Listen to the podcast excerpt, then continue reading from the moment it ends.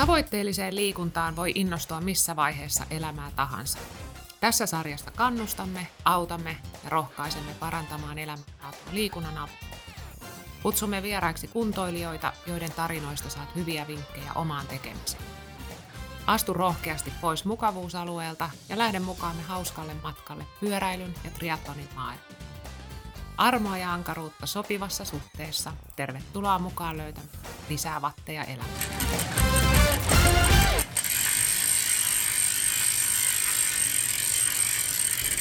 No niin, Vattipodin, onko peräti kolmas, kolmas jakso lähtee tästä käyntiin ja tänään tultiin tänne Kellokoskelle kylään. Jäpyn puheenjohtaja Tommi Ikonen meillä tänään vieraana ja me aloitettiin tämä homma sillä tavalla, että otettiin lasit vettä ja meillä on tässä lehtileikkeitä Tommin, Tommin tota, pyöräilyhistoriasta.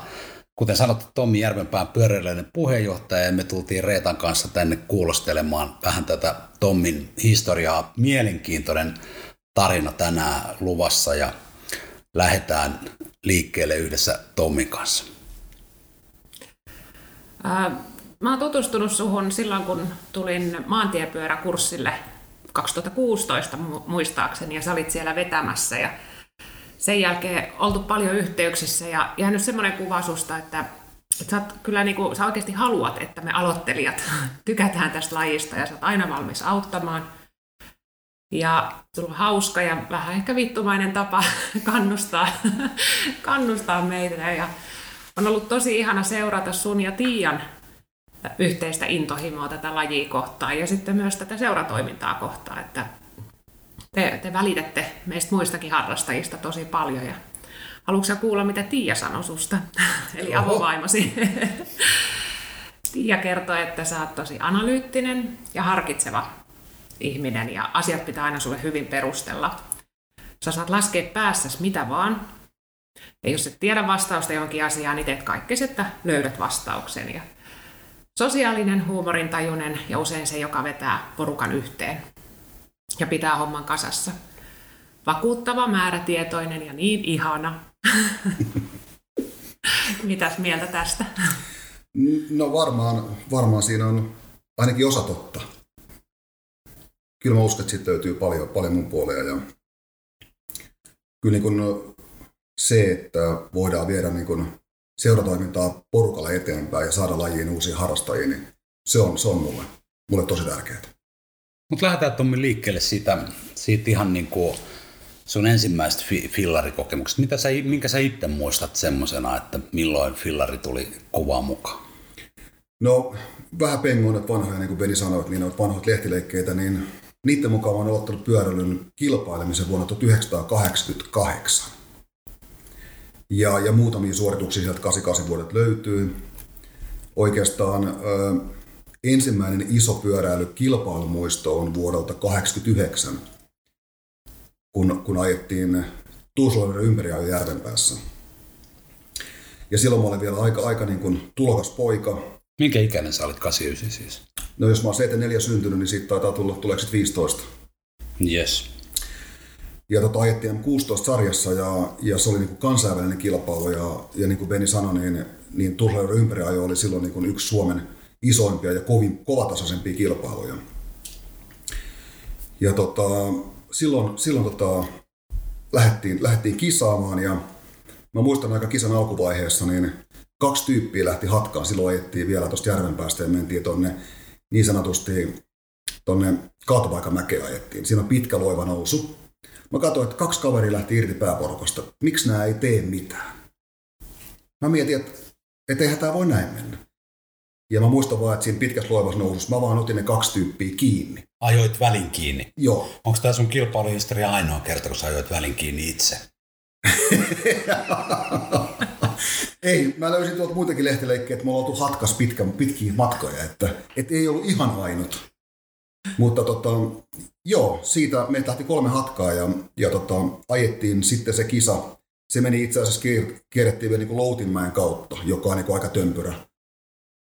Niin tota, kolmista ajettiin ja, ja tota, siinä oli Plantingin Teemu, joka oli siihen aikaan aika kova Suomessa. Ja sitten oli, oli joku ulkomaalainen kuski. Mutta kun mä en tuntenut nimiä, mä en, mä en osannut pelätä, niin mä lähdin ihan niin kuin niin kuin soitellen ja ihan riskittömänä sinne, että mikä, mikä tässä on kupletin juoni. Ja tota, sitten sit ajettiin kolmistaan koko kisa, kunnes, kunnes se tiputti mut sitten viimeisessä loutin nousussa. Ja mä jäin siinä kolmanne, kolmanneksi tuli sitten kisassa. Siinä ajettiin niinku kierroksia. Joo, ajettiin tulla ympäri ja sitten ajettiin se loutin kautta kokku. Mitä sä luulet, minkä takia pyöräily valikoitu sulle lajiksi? No siis mä oon aloittanut viisivuotiaana haukoissa tota, jääkiekon, mutta, mutta tota, siirryin hyvin nopeasti jalkapalloon. Ja jalkapalloa harrastin itse asiassa monta vuotta. Kunnes sitten 88 vuonna niin Taljaverran Aimo, joka on siis mun äitini serkku, niin tuli, tuli puhumaan sitten, että tuttu me kokeile pyöräilyä, että sussa voisi olla potentiaalia. Se näki, näki kuitenkin, että ties mut, mut millainen säikäinen mä oon, niin, niin, niin Aimo, eli Ami, Ami pyysi, että tuu kokeile pyöräilyä. Ja, ja sitä kautta mä innostuin pyöräilystä sitten niin kuin lajin. Oliko silloin, äh, Ami me tunnetaan tai tiedät, monet tietää, vähemmän tänä päivänä Järvenpään pyöräilijöiden toiminnassa mukana, mutta silloin keskeinen hahmo Kai Oskin kanssa yhdessä ja sitten Rauttu oli mukana siinä jotenkin vai? Joo, siis tota, Oski, eli Vesan Osmo ja Talivera Aimo, ne oli vähän tämmöisiä niin, niin isähahmoja siellä. Eli ajoivat itse kilpaa, eivät olleet vanhimpia silloin, että silloin oli Kokkisen, Kokkisen veliksi, jotka niin niittas Suomessa monta Suomen mestaruutta. Mutta Aimo ja Oski oli niin semmoisia ehkä vetureita, mitkä oli niin mua lähellä. Ja sitten totta kai Rautun Vesa oli puheenjohtaja tosi monta vuotta jäpössä. Niin Amin, Amin kautta mä pääsin lajiin ja sitä kautta myös tuli niin Oski ja muut jäpöläiset tutuksi. Kerro vähän siitä kalustosta, mikä, mikä niin silloin oli. Siis elettiin silloin 80-luvun loppuista, 80-90-luvun vaihdetta, niin millainen, millaisia ne pyörät oli silloin? No mulla on legendaarinen Crescentin oranssi. Oli mun ensimmäinen kilpapyörä. Se on hyvin legendaarinen Crescentin väri. Ja tota, silloinhan vaihteet oli siinä viistoputkessa. Ei ollut mitään kahvavaihteita, ei ollut sähkövaihteista mitään tietoakaan. Ja mulla oli kuusi lehteä takana, kun nykyään on 11 tai 12 lehteä. Eli vaihteita oli paljon vähemmän. Ja totta kai silloin niin kuin nykyäänkin niin junnoilla on sallittu maksimivälitys. Ja tota, silloin kun mä pohdin, pohdin niin tätä, tätä lajia niin nykypäivää, niin sun piti tietää, millä vaihteella sä ajat mäen ylös. Koska sä et voi keskellä mäkeä vaihtaa turvallisesti vaihdetta, koska sun pitää irrottaa kahvoista, sun pitää ottaa kiinni siitä vaihtajasta, joka on sun pyörän rungossa. Siellä ei ole mitään klik, klik, klik kohtia, vaan sä tiedät, paljon sun pitää kääntää sitä, jotta sulla on tietty vaihde päällä. Ja se ei ole niin kuin taattu, että jääkö se päälle, vaan se voi krik, krik, krik, krik, krik. Niin sä et voi ylämäessä tehdä sitä, että, että otan yhden tai kahden keveämmälle, ja se varmasti on juuri oikealla kohdalla. Koska sä liikutat millin sitä kahvaa, niin sun liikkuu takavaihtaja. Niin se oli hyvin, hyvin tärkeää niin kuin tietää se vaihde mäkeen tullessa, että tällä mä vedän sen, koska se on riski vaihtaa keskellä mäkeä. Totta kai pystyy vaihtaa, mutta sulla menee rytmi täysin sekaisin, se joudut tulla satulaan, vaihtaa sen, tietää missä, paljon sä liikutat sitä kahvaa, jotta sulla on oikea vaihde. Eli hyvin erityyppistä ajamista kuin nykyään. Nykyään väännät kahvasta ja sähkö hoitaa täsmälleen niin kuin se pitää mennä. Minkälaista teillä oli harjoittelu silloin teiniässä? No, no äh, silloin reenattiin, mä reenasin niin aikuisten kanssa. Eli siellä oli oskit ja amit ja kokkiset ja tosi, tosi paljon jäpyn kovia, kovia kuskeja. Ja mä olin vähän etuoikeutettu, että mä olin just sen ikäinen, että mä rupesin pysymään miesten mukana. Ja oli niin kuin kiva reenata itseään kovempien kanssa. Niin kuin teidän aikaisemmassa podcastista niin Beni antoi ymmärtää, että entisaikainen lenkit ei ollut välttämättä semmoisia, että kaikkia odotellaan. Ei ollut silloinkaan, mutta mä saan laittaa, mä saan laittaa niin itteni koville. Ja silloin mulla oli niin kuin, kun taas nykyisinkin on oikeus peesata enempi. Eli tavallaan kovimmat hoitaa sen veto, veto, vetovastuun. Niin mä koin sen niin kuin tosi kivana ympäristönä roikkua niiden miesten mukana ja olla niin kuin haasteissa niillä lenkeillä. Tässä nähdään, niin kuin, että kaikki jäpyläisiä yhdistää tämmöinen syvä vaatimattomuus. Koska mä oon tehnyt taustatyötä sillä tavalla, että kyseli Oskilta, että millainen sä olit harjoittelijana. Ja arvoa, mitä Oski vastasi. No. No mikä sun oma arvio on? Mä, mä, mä en uskalla arvioida. no, Oski sanoi, että et ehkä ihan niin kuin ihan semmoinen kaikkein tunnollisin harjoittelija ollut, mutta äsken kun sä puhuit, niin Oski muisti semmoisen tilanteen, jossa te ajoitte jossain tuolla Mäntsälän takana, että heillä oli pieni mahdollisuus vielä tämmöisellä niin pitkällä vedolla olla sulle niin kuin haastava kumppani, mutta sitten siellä ajettiin jotain 40-40 sekkasia overundereita. Muistatko itse? Muistan, muistan. Ja silloin Oski sanoi, että silloin ensimmäistä kertaa niin he jäi kun seisomaan, kun tuli se 40 sekkaa ja Tommi lähti menemään. Aluksi, että se edelleen, mä puhuin siis Oskin kanssa pari päivää sitten ja Oski kuvaili näin. Mä en tiedä, miten se sen teki, että jotenkin varmaan viekkaudella ja vääryydellä se sen, sen teki, että se tuli sieltä takaa, kun ammus. Aina sen 40 sekkaa ja heti ties jo sen sitten, kun vedettiin kymmenettä kertaa, että nyt tällä kertaa se ei tule ja joka kerralla se tuli. Mutta mut se oli, se oli, siinä tuli niinku mun, mun luontaistiedot. Mä oon äh, kohtuu nopea solurakenteinen, kohtuu hyvin saan äh, tuotettua maksimitehot, mutta se, että ikinä mä en ole ollut kova kuntoisin. Ja, ja se, että jos mä voin päästä helpommalla, niin mä valitsen sen reitin, kuten, kuten Oski sanoi. Eli siitä, että mä pyrin tekemään oman osuuteni, mutta jos mä voin päästä helpolla, mä teen sen. Joo, ja nyt, äh, nyt tota, ei pidä sekoittaa siihen, että, että sä tiimissä et tekisi sitä sun leiviskää, että pyöräilijät varmaan tietää, mistä nyt puhutaan, mutta ne, jotka ei ole niin kilpapyöräily sisällä, niin se ei suinkaan tarkoita sitä, että sun profiili on semmoinen, että sä annat niin kuin kisakavereiden tehdä hommat ja korjaat pöydän. Mutta tämmöinen muisto oli tota, tota, sieltä, sieltä teiniästä. Mutta siis mulla on niin omat mielikuvat niin Jäpyn touhusta on se, että et, et mun mielestä se ilmapiiri oli hyvä. Toki, toki mä olin niin kuin porukasta ja nuoremmasta päästä, joten mä en välttämättä kaikkea sisäistä huumoria ymmärtänyt. Mä olin uusi tyyppi, joten mä en myöskään osannut niin kuin asettaa ihmisiä eri arvoisuuteen, vaan mä keskityin hyvin paljon siihen, mitä mä teen itse siellä. Ja mä pyrin itse, itse pyrin kehittymään siellä. Varmaan motivoi sitten, kun sä siellä niin kuin aikuisten mukana ajoit ja huomasit, että sä aloit niin kuin pärjäämään ja, ja jopa niin kuin menemään ohi sitten heistä, niin varmaan toi paljon motivaatiota.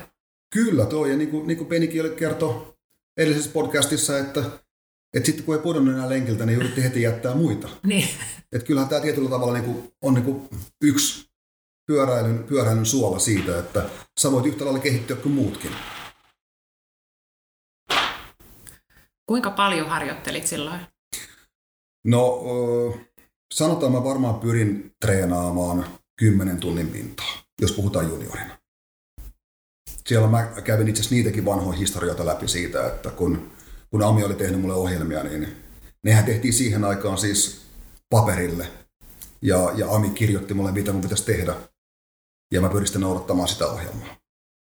Mutta siis äh, siellä on 7,5 tunnista 15 tuntiin. Joskus, jos on jotain koulustelun lomaviikkoa, niin 20 tuntia.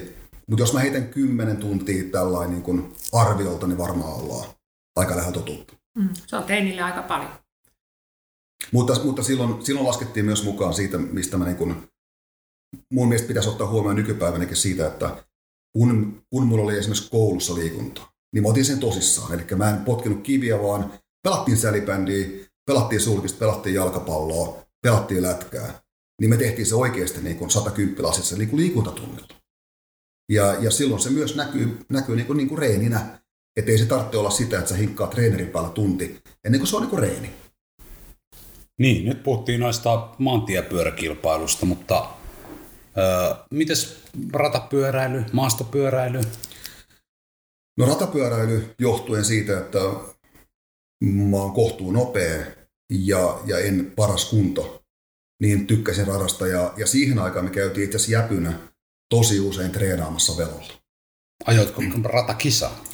Mä ajoin monta ratakisaa, tosi, tosi paljon ajoin rataa. Minkälaisia saavutuksia sieltä oli? No, äh, eräajossa SM Bronssi, ja sitten silloin taisi tulla uutena, uutena kahden kilometrin aika-ajot velolle ja maaradalle. Niin niistä päästiin Talviran Virven ajaa niin Suomen ennätyksellä nämä on niin kuin jäpy, jäpyn tämän ajokulttuurin tietää, niin tämä pidän suurena ihmeenä, että tätä ei ole kuultu ikinä. Että tämä ei ole niin SM, SM-mitskuu tuolla takan, takareunalla. Joo, no. Ja, ja vielä siitä, että niin kuin, niin kuin velodromista, niin mehän tehtiin niin, että me ajettiin eka järven päästä velolle pyörällä. Sitten ajettiin velolla treenit. Ja sitten ajettiin sen jälkeen pyörällä velolta kotiin. Ja, ja me tiedetään kaikki pyöräilyharrastajat, tiedetään Suomen velodroomin tilanne on se, että kyseessä on avovelodroomi. Me ajettiin monta lukematon kertaa myös pyörällä sinne. Todettiin, että velodroomi on märkä, ei voida ajaa. Ajetaan sateessa kotiin takaisin. Olen yrittänyt, että kisa oli aika kova, pääsisikö autolla takaisin, niin ei päässyt. Pääosin ajettiin mennen tullen. Alkulämmöt ja loppulämmöt pyörällä kotiin.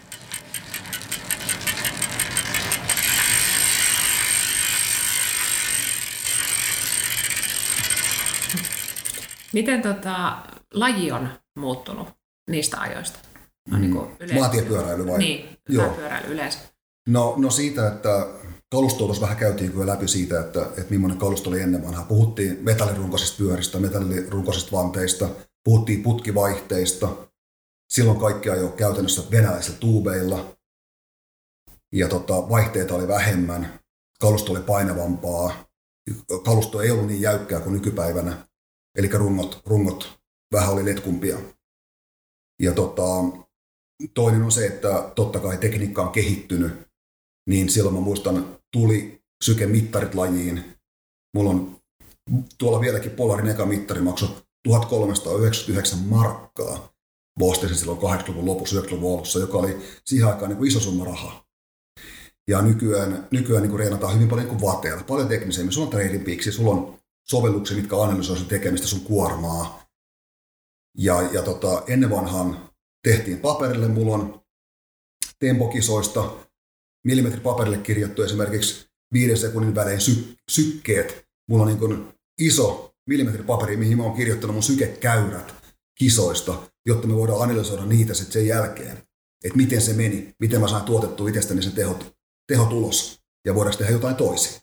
Eli välineistö on parantunut huomattavasti ja sitten lajiin on tullut tosi paljon lisää analytiikkaa ja datan keruuta.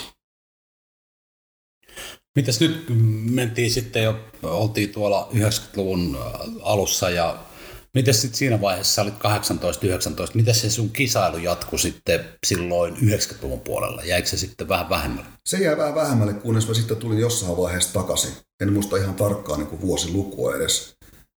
Se jäi siinä M18 jälkeen, siirryin, siirryin syrjemmälle. Muut asiat vei nuorta alkavaa miestä siinä vaiheessa. Mitä lienee olleetkaan sitten. Armeija. Ja, juuri näin. Reetta Seiva. Se oli varmaan armeija, mikä aiheutti mulle sen. Miten mä oon kuullut vähän toisiin juttuja, mutta niistä sovittiin etukäteen, ettei nyt ihan hirveästi. Niin tota, joo, joo tota. Ja, ja, se mikä siihen vaikutti myös siitä, että, että niin kun Jäpyssä ei ollut mun ikäluokan kuskeja. Eli mä jouduin tavallaan niin kuin kilpailussa, niin kuin te keskustelitte aikaisemmissa podcastissa, että niin kuin pyöräily on niin kuin joukkojen laji. Niin mä jouduin niin kuin ole yksin niitä tiimejä vastaan. Niin mikä myös vähän niin kuin verotti tietenkin sitä, että, että se ei ole niin mielekästä. Sä mainitsit tuossa ennen, ennen nauhoitusta, että silloin kuitenkin nuoria oli niin kuin kilpailuissa paljon enemmän mukana kuin mitä tänä päivänä. Joo, siis kävin, kävin noita vanhoja, vanhoja vuosikirjoja läpi, niin, niin silloin oli, silloinhan ei ollut Elite ja Katti 2, oli A, B ja C-luokkaa, niin siellä oli 300 kuskia vuonna 88, ja, ja mä ajoin silloin 16-18 sarjoissa, niin silloin puhuttiin 60-70 henkilöä oli per luokka niin kuin vuoden aikana ajamassa niin kuin kisaa. Ja silloin, silloin oli niin kuin harrastajia paljon. Jotain M14-sarjassa 78 kilpailijaa, joka nykypäivänä ei vaan niin kuin kauden aikana toteudu. Se on ihan järjetön, järjetön määrä. Et mä muistan historiasta, että Tuusulajärven ympäri joihin osallistuu, oliko lähes 500 kilpailijaa. Se oli iso. Mutta niin kuin siellä niin kuin elitelähtöhän oli, oli todella massiivinen siellä ja se oli kansainvälinen kilpailu. Joo, sitten mennään tuonne 2000-luvun puolelle ja niin kuin me kaikki tiedetään, niin maatiepyöräilyyn liittyy, liittyy niin seuratasolla kuin kilpailutasolla isoja riskejä ja sun kohdalta on ne riskit on kaksi kertaa niin kuin ulosmitattu aika hurjalla tavalla ja, ja laikaan niin kuin dramatisoimatta, niin sä oot joutunut semmoiseen onnettomuuteen, että henki meinas lähtee. Joo, se oli 2000, 2007 ja sekin oli niinku ihan, ihan viaton, viaton niinku jäpyn treeni tai ihan normaali, normaali lenkki ja, ja niin kuin Jäppylä ja monella muullakin on to, tapana, niin otetaan kirjaa joko, joko niin kuin taajamakylteille tai, tai pitäjän johonkin tiettyihin sovittuihin ja ennalta tiedettyihin paikkoihin, niin, niin Sälinkään taajama kyltillä ajettiin kirja silloin ja, ja mulla on tietynlaisia mielikuvia sieltä, että, että mut lähti niin lukkopoliin irtos klossista. Eli todennäköisesti joku on iskenyt porukan takajoukoista ja mulla on tullut kiire siinä vaiheessa. Ja tota, lukko, lukko tota, polin irtos kengästä ja tapahtui aika, aika monen horjahdus. Sitten mä laittaa sitä kenkää takaisin ja ajaudun sitten, otin vielä kilkkasin yhden seurakaverin mukaan siitä. Ajaudun tien oikealla puolella olevaan ojaan, joka oli, joka oli semmoinen syvä, syvä oja ja tota, siitä sitten pyörä pysähtyi, mies jatkoi matkaa tangon yli ja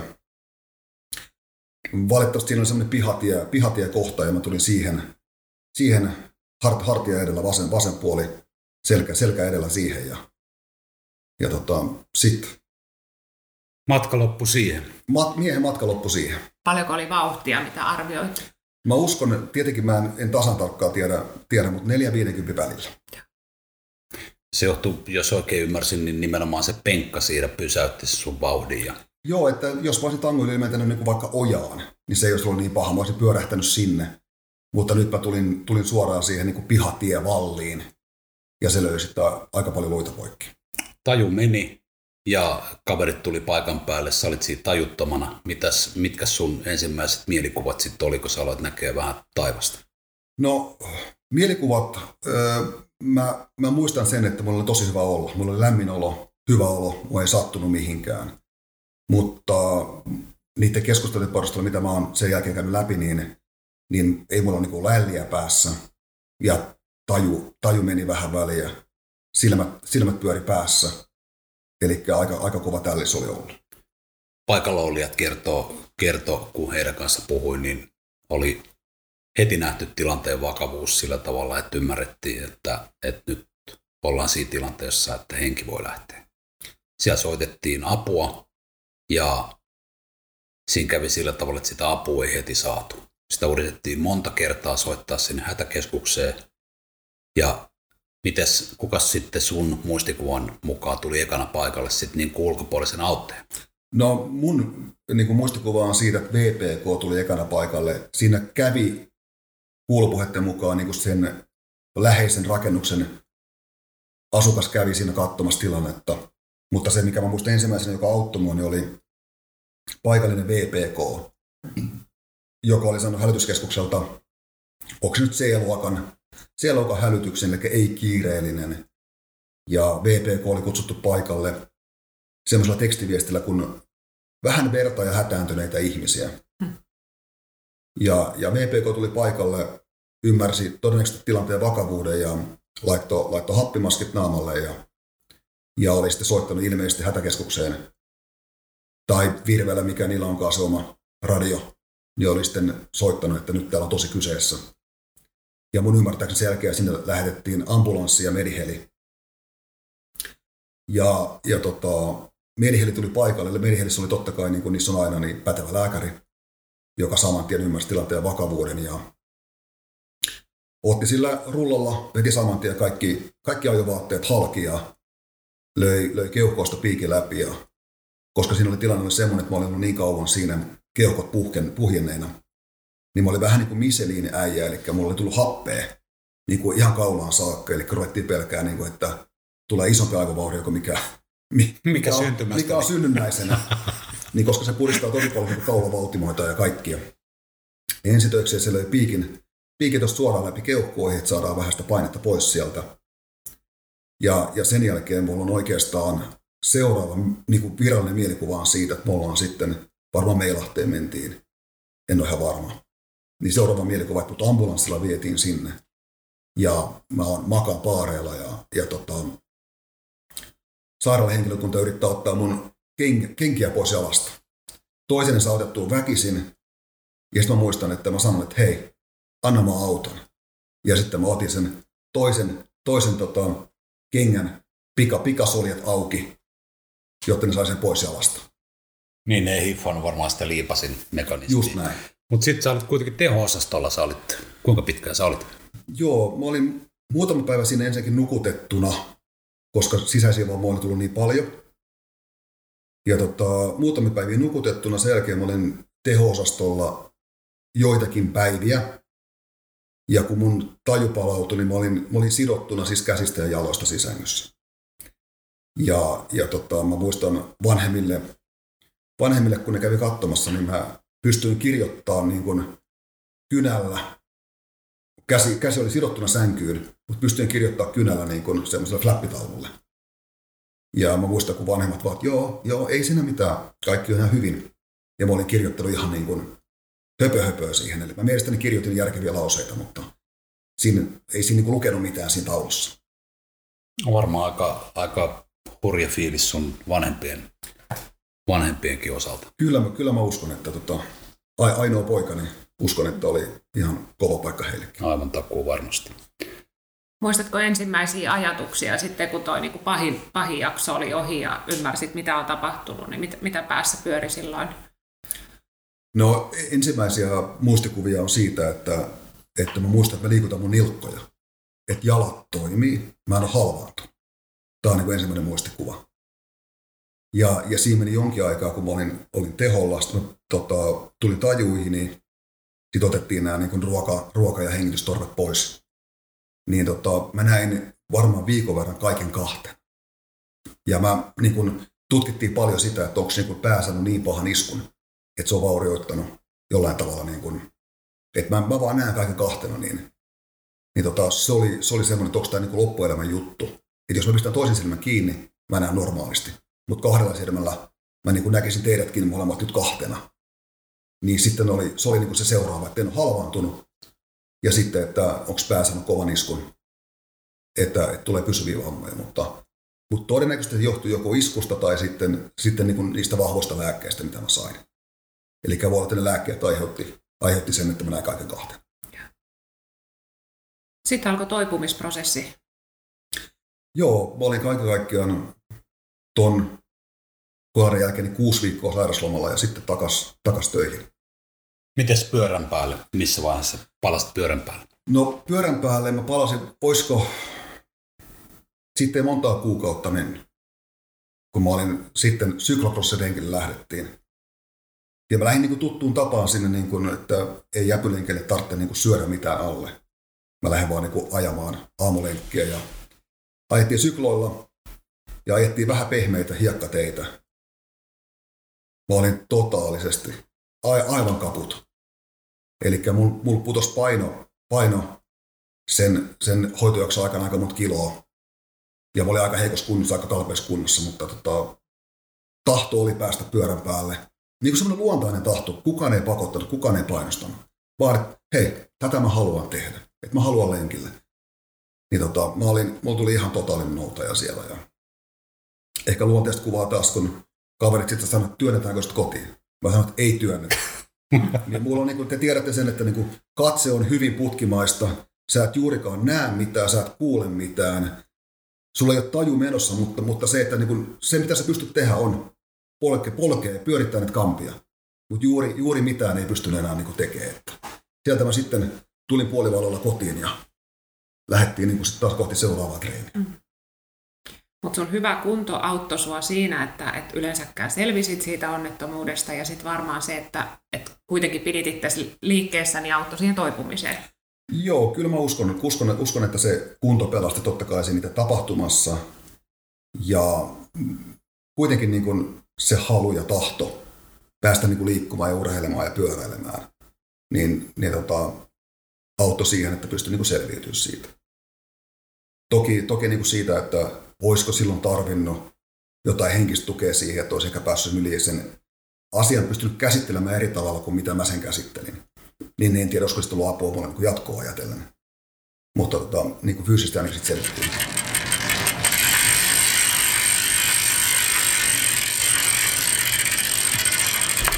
Normaalisti tuommoinen onnettomuus tietysti pysähdyttää ja voi aiheuttaa monelle sen, että ei pyörän päälle mene enää ikinä, mutta sä jatkoit sitä fillaroimista. sun tyyli ei siitä ihan hirveästi muuttunut siitä ajamisesta. Sut tunnetaan semmoisena teknisesti taitavana kuskina. Monet, monet kun puhuin, puhuin kisakavereiden kanssa, niin sulla on ilmiömäinen pyörähallintakyky ja, ja, ja tota, kovinkaan moni ei halua sun kanssa joutua semmoiseen tilanteeseen, että sit kiristä kamppaillaan ihan viimeiseen asti, saat, saat todella taitava siinä. Ja se sun kilpailun lukeminen oli ehkä semmoinen, niinku, jonka niin kuin monet sanoo, että sä oot siinä aivan omaa luokkaa. No se, se kilpailun lukeminen ja tavallaan se kilpailutilanne on se, mitä mä tällä hetkellä niin kaipaan eniten. Eli se, että kun sä oot siinä flowssa, niin ää, sä et tee mitään, sä näet kaiken, kuulet kaiken, ja, ja se tilanne, kun sä oot periaatteessa niin puolipolkaisuun muita edellä, tarkoitan sitä, että sä et reagoi mihinkään. Sä teet asioita, koska sä tiedät, että tapahtuu. Ja niin kun, se ei tule edes selkärangasta, tulee niin kuin jostain vielä syvemmältä. Tavallaan se sijoittuminen, se, että miten porukka elää ja miten sä elät tavallaan sen porukan sisällä. Miten sä liikut siellä, missä sä oot, mikä vaihe sulla on päällä, ketä, ketä sulla kilpailijat ympärillä, mikä on tuulen suunto, mikä on se loppuratkaisu, missä tapahtuu. Niin ne on niitä fiiliksiä, mitä mä ehkä kaipaan eniten niin kilpailuuralta, jos puhutaan itse suorittamisesta. Ja, ja sitten se, että kun tulet maaliin ja sä oot pystynyt antaa kaikkesta tai sulla on sattunut joku hyvä, hyvä menestyminen siitä, niin se tunne totta kai on niin hyvin palkitsevaa. Jostain syystä tuli lintuparvi mieleen tuosta, mitä sä kuvasit, että siellä sekin toimii niin kuin jollain suurimmalla voimalla. Tavallaan, että tota... Ja kyllähän kun sä katsot pyöräkisoja, niin se näyttää vähän lintuparvilta niin. monesti. monesti ne viimeiset kil, kil, kisa, kilsat tai sitten tuuliosuudet, niin aurassahan siellä mennään. Nopeasti sen jälkeen, kun oli tuo Sälinkään keissi, niin sulle tapahtui Majorkalla myös onnettomuus. Mä kuulin siitä onnettomuudesta. Me varmaan tunnettiin jo silloin, mutta jotenkin se on jäänyt mulle vähän niin kuin hämärän peittoon. Siinä oli joku mäenlaskutilanne. Kerrotko siitä lyhyesti, miten se tapahtui? Joo, eli Mallorkalla, Mallorkalla tultiin niin kuin Deijaan. Ja siellähän on, se on niin kuin rannikolla.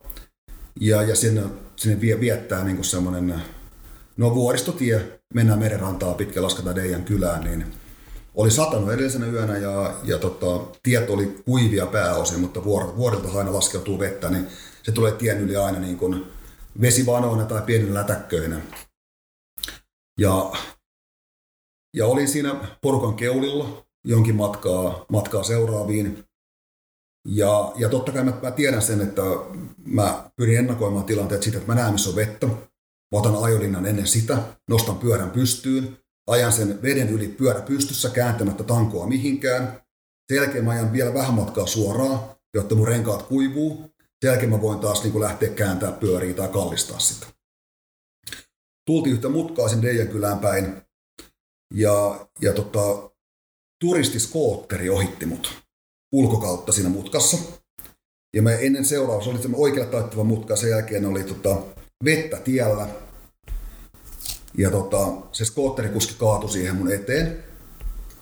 Ja mä tuun sitten tuun siitä mutkasta ja, ja mä näen, että siinä on vettä. Ja sitten veden etu, etupuolella on skootteri, kuljettaja ja sitten oli vielä niin kuin matkustaja. Eli ne oli kaikki levittäytynyt siihen tielle mun eteen. Joten mulla ei ollut muita vaihtoehtoja kuin oli pakko jarruttaa. Ja se oli vielä mutkas, mä olin pienessä kantissa siinä. Ja totta kai kun mä yritin tehdä jarrutusta, niin, niin sitten lähti, lähti pyöräalta. Ja, ja sitten tota, tuli, tuli pieni osuma siihen asfalttiin ja, ja tota, siinä muistikuvia on jonkin verran, taju, taju, taju lähti siinä ja sitten siihen tuli, tuli tota, paikallinen ambulanssi tuli ja vietiin mua vielä niin kuin, menisin avautua siinä ambulanssissa, koska se, se skootteri kuski ja matkustajat oli samassa ambulanssissa ja ne oli saksalaisia. Mä menisin avautua siinä, mutta mä päätin, että mun on parempi ehkä olla hiljaa siinä. Ja niin siis avautuu heille siitä, että heidän takia. Niin. Joo.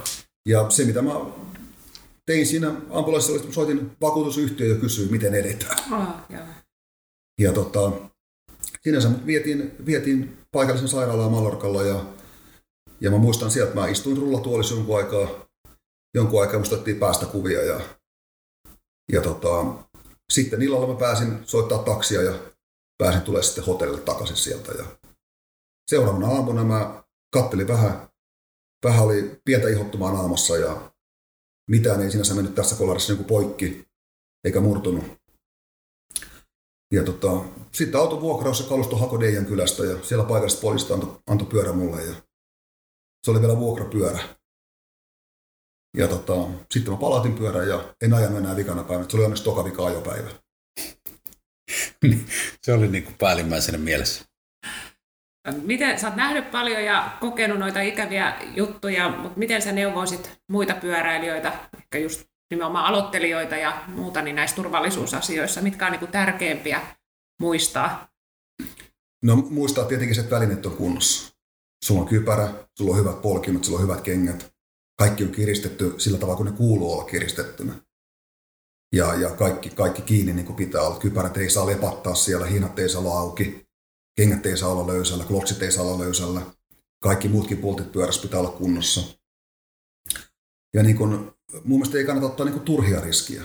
Et, että jokainen ajaa sillä, sillä alueella, kun kokee, että se pyörä on hallussa – ja, ja katsoo mahdollisesti ketä peesailee ja katsoo sitä välimatkaa, millä peesaa.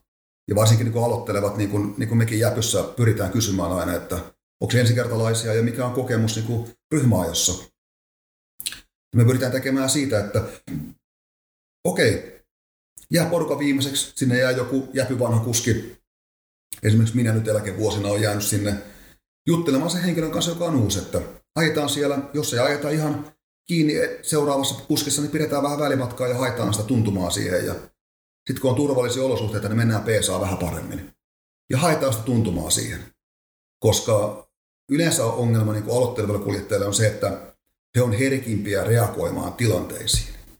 Ja jos tämmöinen aloitteleva kuski on niin kuin, välttämättä ei keulassa, mutta vaikka toka kolmas paikka, niin siellä ei ole varaa jarruttaa yhtään enempää kuin se etupuolella jarrutetaan. Tai muuttaa linjaa niin kuin poikkeavasti niin silloin on hyvä aloittaa porukan takata, tutustuu niihin henkilöihin, tutustuu vähän siihen, miten se kyseinen seura tekee sitä duuniansa, millaisia kuskeja siellä on, miten se porukka elää ja reagoi.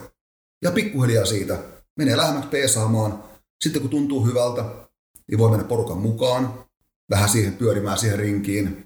Käy pyörähtämässä keulalla, ei välttämättä tee vetotöitä, jos kunto ei anna myöten.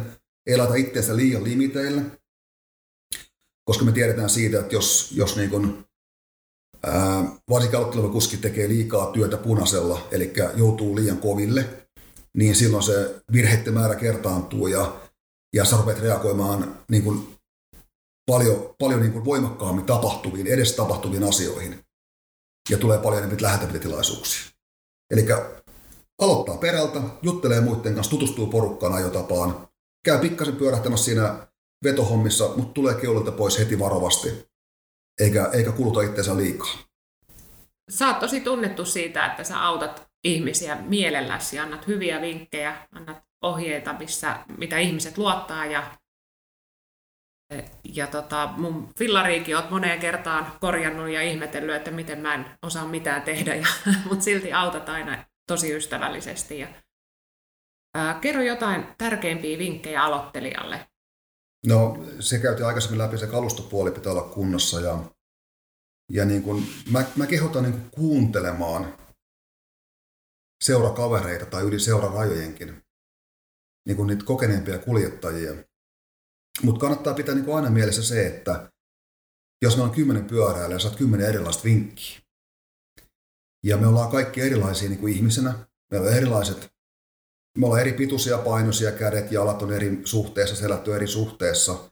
Et ei ole olemassa yhtä oikeaa tapaa ajaa sillä pyörällä.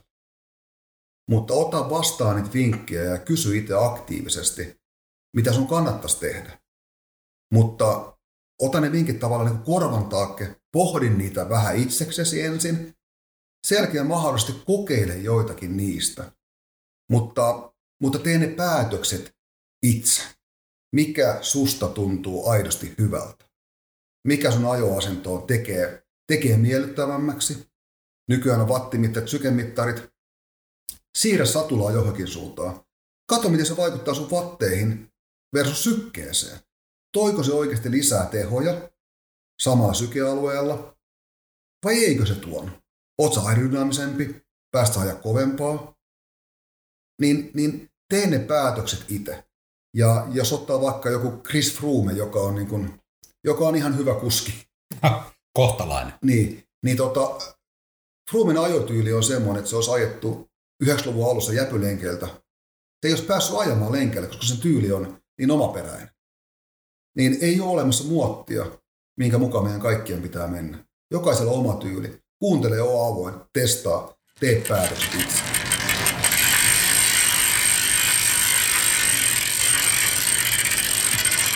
Niin, kuitenkin nämä onnettomuudet oli sulle sitten semmoinen, semmoinen pysähdyskohta, mutta sä palauduit näiden jälkeen ja onko mä ihan väärässä, jos mä sanoin, että sitten tavallaan alkoi semmoinen kilpailun, kilpailuuran niin toinen jakso? Joo, kyllä näin voidaan sanoa, joo. Tavallaan niin kuin aikuisien. Ja mites, mitkäs ne fiilikset siitä aikuisien, miten se niin kuin eros, se treenaaminen siihen ykkösperiodiin, niin mitä sä erittelisit sitä? No, no tietenkin silloin äh, tässä kakkosperiodissa oli jo aikuisikä ikä ja tota, totta kai oli tullut vatti, vatit tullut kuvioihin ja kaiken näköisiä ohjelmia, että analytiikkaa tuli paljon enemmän kuvioihin, niin se muuttaa niin kuin lajia. Ja, ja toki kalusto muuttaa. Muuttaa niin kuin tapaa, tapaa treenata. Ja niin kuin, jos puhutaan niin kuin jäpystä, niin seuratoimintahan ei silloin ollut heti heti käynnissä. Silloin ajettiin, CCH ajettiin silloin. Mutta se, mikä oli kiva, niin tänne tuli jo niin kuin muutamia omaikäisiä kuskeja ja uusia kuskeja, että siinä tapahtui se pieni ikäpolven vaihdos ehkä, että ne vanhat, vanhat äh, idolit jäpystä niin ei ole enää aktiivisia siihen aikaan. Tuli niin kuin uusia ja tuli musta niin jäpyllekin ehkä niin kuin toinen, toinen aikakausi niin kuin siinä vaiheessa. Ennen kuin me polkastiin se jäpy käyntiin, niin, niin tota,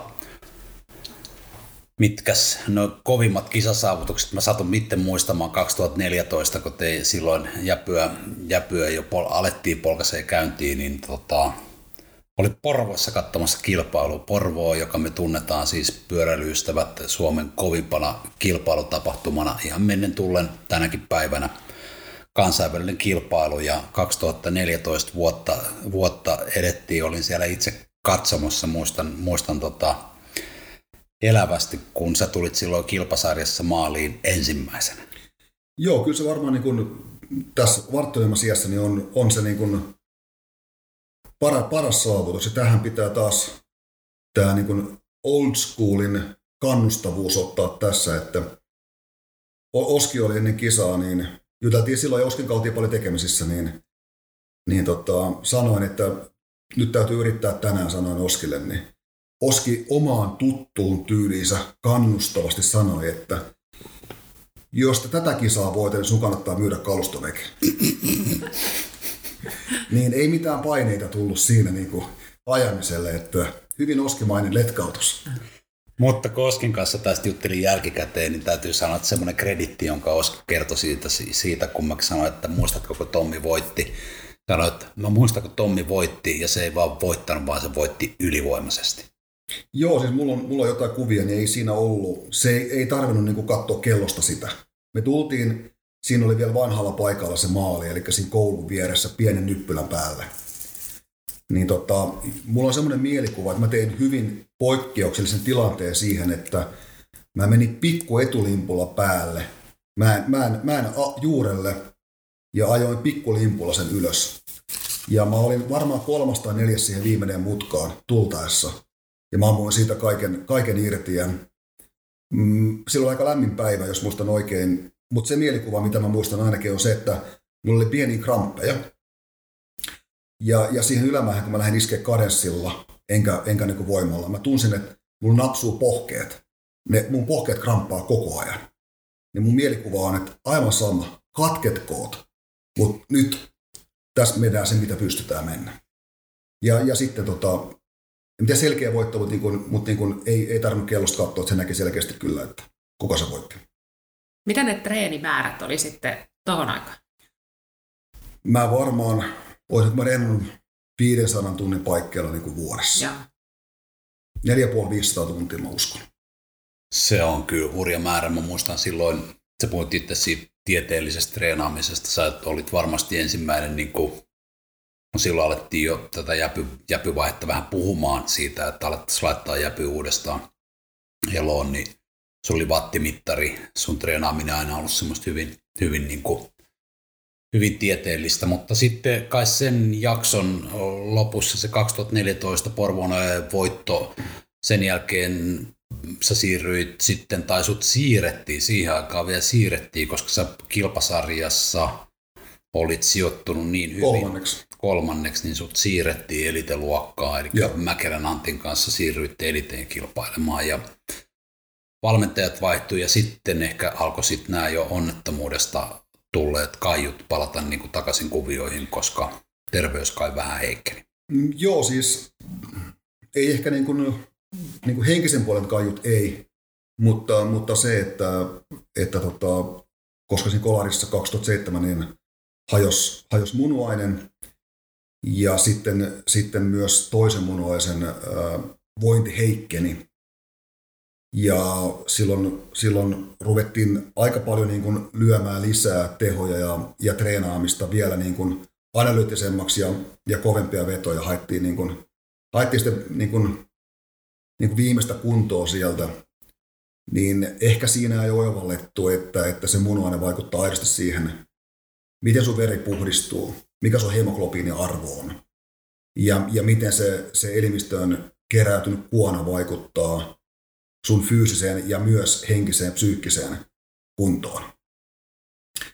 Niin siinä mentiin varmaan vähän mettään, että ei saatu, ei saatu niin sitä treenimäärää balanssiin sen sen tota, niin kuin munuaisen ja fyysisen kunnon, sen, sen kapasiteetin niin kuin, suhteen oikealle. Ja sitten vaikea sanoa, menikö, menikö reenit yli vai rupesiko munuainen tempoilemaan niin paljon vai todennäköisesti se on niin näiden, näiden summa. Eli tuota, treenattiin kovaa, eikä ymmärretty sitä, että munuainen, munuainen on sitä mieltä, että tämä ei ole niin enää, enää niin kuin hänelle hyväksi. Hän ei, hän ei pysty, niin munuainen ei pysty pysyttäisiin vauhdissa ja pysty puhdistamaan sitä kroppaa siltä kuonalta. Ja, ja sitten sen, sen jälkeen elitessä, elitessä seuraavalla kaudella, niin sitten, sitten siellä loppu, loppu kesken kauden tavallaan se, että mä huomasin, että kunto ei nouse, vaan, vaan kunto niin kun tuntuu laskevan ja suorituskyky laskee. Silloin alkoi tämä hape, hapenottaminen, mutta sitten taas toisella saralla tapahtui. Mä muistan silloin, mä tunsin tai tunnettiin toisemme jo aika hyvin ja puhuttiin siitä, kun oltiin edustettu kilpailuissa CCHT ja Zeussia ja näitä, ja Jäpyllä oli se kunniakas historia, ja sun kanssa puhuttiin siitä, että tempastaako Jäpy käyntiin, siinä oli muitakin aktiiveja, Ikosen Minna taisi olla siinä meidän lisäksi niin kuin keskiössä, ja sitten tempastiin Järvenpään pyöräilijät, käyntiin uudestaan ja susta leivottiin Järvenpään pyöräilijöiden puheenjohtaja, mitä saat edelleenkin. Mitä se, mitä se sulle niin kuin merkkasi ja, ja miten sä kuvaat sitä jaksoa? No, no se, että Jäpy merkkaa mulle tosi paljon. Ja, ja muutaman vuoden edustin siinä CCH, ja se johtui siitä, että Jäpy ei ollut silloin hengissä. Ja sen verran, jos mennään, mennään sinne 80-luvun loppupuolelle vielä takaisin, niin Silloin jo Jäpyssä meillä ei ollut paljon kuskeja oma ikäiseni ollut silloin. Ja silloin mulla kävi jopa niin, että mulle tultiin naapuriseurasta kysymään, että haluaisitko vaihtaa, vaihtaa että meillä on Suomen kovimmat niin vastaavan ikä, ikäluokan kuskit. Että me saataisiin ihan varmaan tällä niin joukkueen ajettu aika paljon. Ja jopa niin kuin semmoista pientä sponssin tynkää, eli ulkomaanmatkaa ja kalustoa tarjottiin jo silloin. Mutta jotenkin mä oon ollut niin, niin, niin kuin lojaali niin kuin jäpyä kohtaan, että mä oon saanut jäpyltä tosi paljon. Ja niiltä jäpyn puurtajilta, niin kuin Amilta ja Oskilta, niin ei, eihän niin ei palkkaa saaneet siitä, että he tuki meitä nuoria kuljettajia tai vaikka iäkkäämpiä kuskia. Niin kuin Beni kertoi, että Oski on tukenut suokin, etkä enää nouseva kyky ole. Kiitos Tommi muistutuksesta. niin tavallaan niin kuin siitä, että, että jos mä voin semmoista samanlaista fiilinkiä, tai Reetta niin kuin sanoi, että niin kuin, niin kuin vedetään maantiepyöräkouluja ja vedettiin jäpynä, niin jos mä voin niin kuin tuottaa niitä tuntemuksia ihmisille tai saada heitä lajin pariin tai voimaan paremmin, henkisesti tai fyysisesti tai mieluummin molempia, niin kyllä mä haluan sitä niin kuin ilosanomaa niin kuin viedä eteenpäin. Vaan mä oon kuitenkin sanonut jäpyltä itse tosi paljon. Ja niin kuin niitä jäpyn niin kuin aktiivihenkilöiltä. Niin jos me voidaan, voidaan tuottaa sitä samaa iloa ja intoa muillekin, niin kyllä se on tosi tärkeää mulle. Liittyykö se siihen, että sä joudut silloin hyväksymään, että, että fyysinen kunto on nyt se, mikä se on, ja se, se ei enää niihin samoihin kisasuorituksiin pysty, niin liittyykö tämä Jäpyn uudelleenkäynnitys niin siihen? Ei, ei se liittynyt. Mähän ajettiin silloin Jäpyssä, ajettiin elitevuonna Väkelä Antin kanssa. Ja silloin ajoin vielä tota, muitakin tyyppejä jo elitessä. Niin silloin ajettiin, ajettiin vielä elitessä, Jäpyn väreissä. Eli ei mulla ollut vielä silloin tiedossa, että, että kunto heikkenee. Mut, mutta se, se tavallaan se Jäpyn pystyyn laittaminen oli niin kuin, on niin kuin lähellä sydäntä. Joo. Et jos mä voin ajaa niin kuin oman kylän seuralle ja voidaan ajaa niin kuin yhdessä, niin se oli kaikista tärkein asia siinä. Niin, Jäpy-historia oli semmoinen kunniakas historia ja muistan, kun itse sain tulla mukaan siihen, niin siihen kuitenkin sit liitettiin sellaisia niin kuin moderneja elementtejä yhdessä, yhdessä tehtiin, mutta sä oot Jäpyn puheenjohtajana toiminut oikeastaan nyt tämän, tämän jakson alusta alkaen ja täytyy sanoa, että hyvin sä sitä hommaa oot hoitanut, koska nyt meitä jäpyläisiä on tällä hetkellä jo pitkälti yli 200 tai sanotaan sillä tavalla, että sä oot pystynyt hyvin, hyvin tota jakamaan sitä vastuuta hallituksessa ja, ja puheenjohtajana toiminut sillä tavalla, että varmasti kaikki meistä on niin kuin ylpeät saada, saada kuulua jäpyyn. Se on hieno juttu. Niin ja siis sehän on nimenomaan, että tota, se on hallituksen työtä ja, ja jäsenten työtä. Eli meillä on, meillä on tosi vahvoja henkilöitä siellä hallituksessa, jotka hoitaa, hoitaa tosi hyvin niin kuin meidän, meidän mediaa, meidän, meidän, meidän sivustoa, meidän, meidän Facebookia, meidän internetsivuja. Meillä on tosi avoin kulttuuri. Meillä on, ö, hoidetaan todella hyvin kaikki niin kuin tiedottamiset. Me ollaan tosi avoin seura. Niin kuin Beni tiedetään hyvin ja Reetta tietää myös, niin mun mielestä meillä on vähän semmoinen, haettiin sitä erilaista kulttuuria tähän ja se oli Beni pitkälti sun ansiota, että, että, että me ei ole semmoinen vanhanaikainen pyöräseura. Sä tulet kuitenkin vähän ulkoota, ja sun taustoista johtuen sä osasit katsoa vähän niin kuin boksin ulkopuolet sitä asiaa, niin me saatiin erilainen klangi tähän touhuun. Miten tota, mä palaan vielä siihen tosiaan siihen tilanteen niin hyväksymiseen, niin, niin minkälaista työtä sä oot käynyt, käynyt sen kanssa läpi ja mikä tilanne on nyt? No se, että olenko mä vieläkään hyväksynyt tilannetta, mm. niin mä en voi allekirjoittaa sitä.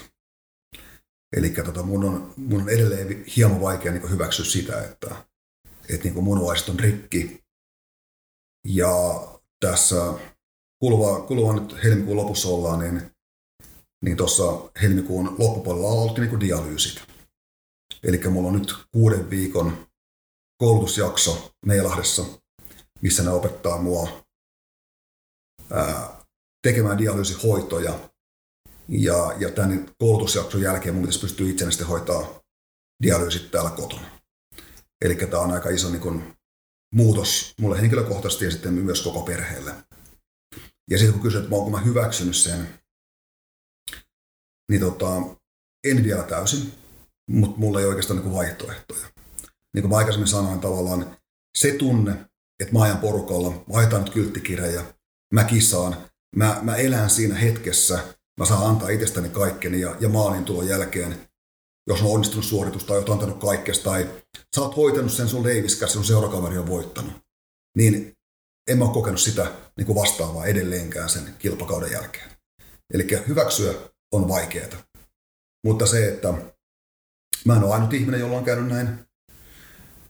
Meillä on paljon kovempia kansainvälisiä kuskeja, jotka on kaatunut, on rullatuolissa ne on edelleen niin kuin lajin parissa, tekee sitä, sitä työtä, niin mun on, mun on niin kuin, mulla on hyviä esikuvia, ja tämä on, tää on rehellisesti, niin tämä on niin kuin henkistä kamppailua siitä, että, että ei, ei voi niin kuin enää lenkillä mennä ottaa niitä kirjoja tai, tai ei voi olla ykkösporukan mukana ajamassa lenkkejä, vaan pitää, jos Malorakallakin oltiin viime kerralla, niin piti olla siinä niin kolmosporukassa niin sanotusti mukana, mukana, että ei voi olla enää niin määrätietoinen tai tai ajaa niin kovia lenkkejä. Se on, se on vaan, se on vaan tilanne.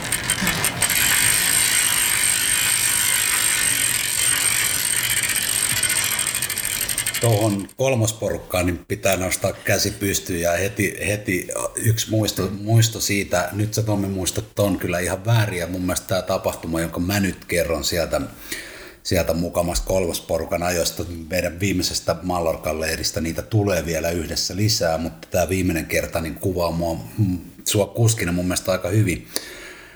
Sä ajoit siinä ykkösporukan mukana, siellä oli kovat kuskit mukana, meillä oli Lapystä myös vahvistuksia, Elkala Janne, siellä oli mun mielestä Mäkelän Antti, meidän elitekuskeja, kaikki Master Cupin voittajat. Ajettiin tota, kohti Santa Mariaa. Ja, ja siinä kävi sillä tavalla, että e, ei ollut mikään salakiri tulossa, vaan me tiedettiin, että Santa Marian kyltti, se on seitsemän kilometriä, kun me lähdetään siitä liikenneympyrästä, niin seitsemän kilometriä, siellä on Santa Marian kyltti, me kaikki tiedettiin se. Ja se ei ollut siis mikään nakkimakkara juttu, vaan, vaan siinä vaiheessa, kun tota, alettiin lähestyä sitä kylttiä, siellä kengät kiristyy, vaatteet alkoi, vaihteet alkoi klonksumaan. No, rehellisesti täytyy sanoa, että mä ajattelin, että nyt tämä Santa Marian kyltti tasamaan kirisään on ihan mun heiniä, että ihan takuu varmasti voitan sen. Jopa pieni loiva lasku siitä. jopa, pieni, jopa pieni loiva lasku ja niin, niin siinä kävi, että me oltiin niin kuin NS kovimmat kisakuskit nenästemmissä pikkasen alkoi hälytyskellot soimaan, kun mä kuulin semmoisen vähän vanhemman auton äänen sieltä takaa. Mä ajattelin, niin kuin tuli semmoinen, että ei kai toi autotus sekoittaa tota meidän kylttikirje, että tässä ei niin kuin, mokata nyt mitään, että kenenkään terveyttä ei vaaranneta. Ja niin siinä kävi, että se auto pyyhälsi sieltä ohi, ja kuka sen auto takaluukussa muuten roikkukaan, se oli Tommi Ikonen. Ja mä muistan, kun sä näytit vielä niin pitkään enää, ja sä menit suvereenisti sinne Santa Marian kyltille, sä pesit sen kyltin, muistatko? Muistan, mutta siinä käytettiin tämmöistä mekaanista dopingia, kuten Lapun kaverit sanoi mulle sen jälkeen. Höpö, höpö, se, oli, se, se kuvassa on kuskina hyvin. Sä oot aina ollut, niin kuin sä oot sen tilanteen lukenut, ja sä otat sen, mikä sulle kuuluu. Että tommonen muistu mulla, mulle siitä mallikselta jäi. Mistä unelmoit tällä hetkellä eniten? No ehkä, että pystyisin elämään kuitenkin terveellisesti. Eli dialyysit on alkanut mulle nyt, joka tarkoittaa siitä, että se on käytännössä kuin päivittäistä hoitoa. Ja ainut tapa päästä siitä dialyysistä eroon on se, että on saada niin siirtomunuainen. Ja mä oon nyt viime kesästä lähtien ollut niin siirtolistalla. Ja totta kai mä toivoisin, että niin kun semmoinen munainen löytyisi, jotta mä pääsisin eroon dialyysistä ja hyvin paljon niin lääkkeistä. Ja voisin yrittää niin kun, tulla takaisin tuonne pyöräilypiireihin niin kun, semmoisena hyvän henkisenä kiusan tekijänä näille, näille konkareille siellä, että, että niin kun, ei tarvitse välttämättä laittaa kisalappua, mutta niin semmoista henkistä jäpylenkkeilyä, niin se olisi mun toiveena voisiko se, jos munuaine löytyy, niin voisiko se mahdollistaa semmoisen ihan sen kilpatunnelman saamisen, mistä puhuit aikaisemmin? No, no siis löytyyhän meiltä niin kuin parakilpailujakin. Mm. Ainakin ei nyt kansallisesti, mutta kansainvälisesti löytyy. Ja tota, toki numerolappu on aina numerolappu, mutta, mutta jos mä saan siirtomunuaisen, joka toimii, niin niin kuin me kaikki tiedetään, ihminen voi elää yhdellä munuaisella täysin normaalisti niin mun pitäisi pystyä elämään ihan niin kuin normaalia elämää sen jälkeen. Ja teoriassa voisin laittaa vaikka niin kuin kisa, kisa tota, numero kylkeen. Toki, toki niin kuin ei hirveästi kannata niin kuin ehkä ylimääräisiä riskejä ottaa. Mutta esimerkiksi Masterseissa, siellä ajetaan, ajetaan kuitenkin kohtuu herrasmiesmäisesti. Ja, ja tota, ne riskit on siellä niin kuin paljon hallitumpia. Ja se ajokulttuuri on siellä niin kuin paljon parempaa niin tota, ei mikään periaatteessa poissulje sitä, jos mun tulee, että voisi yrittää niin kun, päästä niin ajan masterseisiin. Et mullahan on etu siinä, että mä oon kuitenkin alkanut niin kun, nuorena harrastamaan pyöräilyä, joten se tietty luontainen kadenssi ja se tavallaan se ajotuntuma, sen löytäminen pitkällisenkin tauon jälkeen on varmaan helpompaa kuin ihmisille, joka niin aloittaa niin lajin ehkä. Joo, näin on. Me voidaan vahvistaa. Se on vaikeampaa. Sulle tulee kuitenkin tuo kilpailu, kilpailuvietti on niin kova, että mä ymmärrän to, tosi, tosi, tosi hyvin. Me istutaan täällä, täällä tota Kellokoskella ja mm, sulle tapahtui tämmöinen perhemuutos tässä muutama vuosi sitten. On ollut ilo seurata sitä, että teillä on perhe tässä ja, ja, ja lapset, lapset ja upea, upea tota, yhteinen elämä. Mitä se sulle tässä kohtaa niin kuin merkitsee? No siis se on tosi tärkeää mulle niin kuin ylipäätänsä niin kuin tässä iässä ja tosi ihana perhe onkin. Ja, ja tällä hetkellä tosi iso turva, turva ja semmoinen verkko, verkosto kotona, että pystyy Tiian kanssa hyvin jutella asioista, kaikista asioista. Niin, niin tota, ei ole, ei ole semmoisia tuu, tuu mitään patoutumia tai mitään, mitään niin kuin itse, itse tutiskeluja niin kuin liikaa, vaan niin kuin hyvässä hengessä. Niin on, on tosi onnellinen. Ja tuosta on niin kuin pakko sanoa, että, että täällä kotijoukoissa tämä sivu on kääntynyt, että talon ykköskuski on nykyään Tiia. Tiia on talon ykköskuski, että nyt, nyt mä joudun niin kuin soit, soittelemaan täällä niin kuin ihan eri, eri biisejä. Mä oon ymmärtänyt, että valmennussuhdetta teille ei kuitenkaan syntynyt. Joo, siis äh, tuossa Tiian on, on vähän käyty keskusteluja siitä, että miten pitäisi treenata ja mitä pitäisi tehdä. Ja toki meillä on niin kuin tosi monta yhteistä lenkkiä takana ja ollaan, ollaan Tiian katsottu, katsottu, mitä voitaisiin tehdä, mutta tultiin semmoiseen tulokseen, että saattaa olla parempi käyttää ulkopuolista oh-, ohjelmaa, mitä noudattaa, kuin se, että mä rupean tekemään, että mä annan, annan palautetta Tiian treena, treenaamisesta tai treenillä ajosta tai ulkona ajosta, niin miten mä sanoisin, Tiia ei ole aina hirveän vastaanottavainen mun kommenteille, niin ajotyylistä tai ajotekniikasta riippuen. Teillä on kyllä huumori mukana aina siinä, että on ihana seurata ja, ja, ja niin kuin, olette kyllä niin, niin tota, ihanasti toisenne löytäneet ja toisianne nyt tässäkin tilanteessa kannustatte. Että... Joo, on, niin kuin, on ihana katsoa Tiia ajamista ja siitä, että miten hän eilenkin 7.30 hyppäsi treenerin päälle. No. Ja, ja tällä hetkellä niin kuin, tosi, tosi säntillisesti ja tunnollisesti kaikki treenit vetää läpi, niin tota, on hienoa pikkasen haikeana katsoa, mm. että, että toinen saa ajaa. Ja sitten mä taas mietin sitä, että, että ei se Tiia aina treenin päällä niin hymyile. Kyllä, kyllä välillä niin kuin, pikkasen hiki virtaa, eikä se ole aina, aina kiva, kun viikonloppuna soi kello, kello aikaisin ja lähdetään ajamaan. Hyvä näin. Tota, kiitos Tommi. Me ollaan tässä tunnin verran saatu sun kanssa jutustella ja niin kuin aiemminkin ollaan todettu jäpyläisinä, että me ollaan, me ollaan iloisia siitä, että sä oot meidän, meidän puheenjohtajana vetänyt meitä oikeaan suuntaan ja jeesannut meitä kaikkia. Ja mä oon ihan varma, että meillä yhteisiä lenkkejä, ellei numerolappu rinnassa, niin tulee olemaan vielä monia. Kiitos kovasti. Kiitos. Kiitos.